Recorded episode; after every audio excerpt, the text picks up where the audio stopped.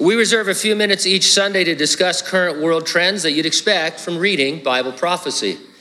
And uh, the Bible, of course, uh, may be 30% prophecy, so you read a lot of them.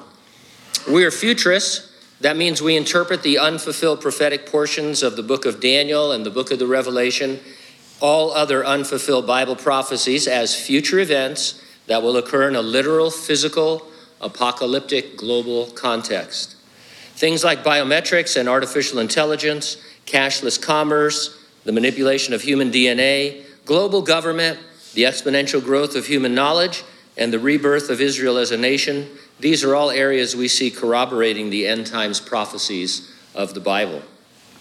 Our update last Sunday highlighted the push for COVID 19 vaccine passports. As is our habit, we gave no medical advice. We don't recommend one way or the other on vaccines. Nevertheless, we joined the list of those who have had their postings removed by YouTube for violating its medical misinformation policy. And when I posted a screenshot of the YouTube notice on Instagram and Facebook, both of those sites added a link to the COVID 19 Information Center for Vaccine Resources. We've made the big time. So you can tell, uh, I, as far as I know, we're the only church in Hanford so far that's been banned uh, from YouTube. Just, just that one update. So thank you very much. Yes. Things have gotten weird. But anyway, during the future great tribulation, all, both small and great, rich and poor, free and slave, must receive a mark on their right hand or on their foreheads, and no one may buy or sell except one who has that mark, the name of the beast, or the number of his name. In other words, citizens will be mandated to participate in a system by which they must show proof of compliance in order to be allowed to work or shop or dine or take in entertainment. Without proof, their livelihood and their lifestyles will be restricted. Citizens are today being mandated to participate in a system by which they must show proof of compliance in order to be allowed to work or shop or dine or take in entertainment. Without that proof, their livelihood and lifestyles are being restricted. Across the pond in the United Kingdom, the Prime Minister encouraged nightclubs and other large venues to insist on vaccine certification as a matter of social responsibility. Ross Clark writes for The Telegraph over in the UK. Here are some excerpts from two articles that he recently posted.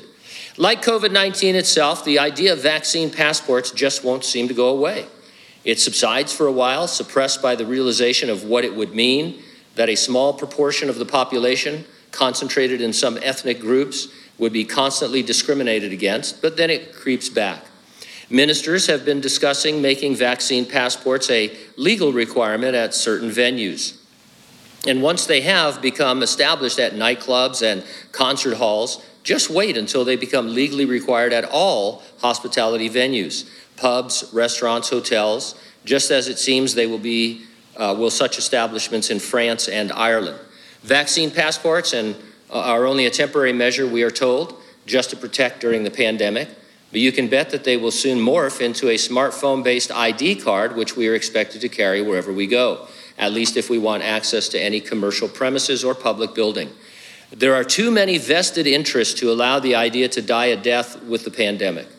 There are huge fortunes to be made for the tech industry if it can persuade governments and commercial organizations to force on us electronic ID cards, which can then be used to collect data and store it. There's a model for what will be coming our way China's social credit system, which blacklists people for numerous antisocial offenses, from crossing the street on a red light to falling short of their recycling, and uses the information to deny them the right, for example, to buy rail and airline tickets. It was reported that the government is planning to introduce a health app in January. This is the UK government which will monitor our shopping, our exercise levels, our intake of fruit and vegetables and reward us with virtue points, which we can exchange for discounts, free tickets, and other goodies. There will be no end to this kind of thing if we agree to use the app.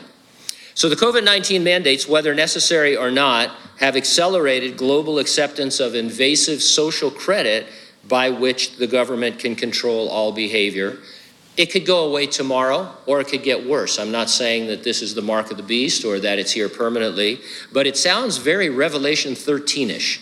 And so if anybody is reading through the Revelation and, and um, uh, you come across this news, you think, where have I heard something like that before? Oh, yeah, yeah. That's going to be the government of the last days of the Antichrist. A world that is connected digitally, uh, where you have to identify yourself and, and live up to the government's mandates in order to participate in society. Of course, we believe the resurrection and rapture of the church is imminent, could happen at any moment, and nothing needs to happen before it happens. It will happen before the Great Tribulation. Are you ready for the rapture? If not, get ready, stay ready, keep looking up. Ready or not, Jesus is coming.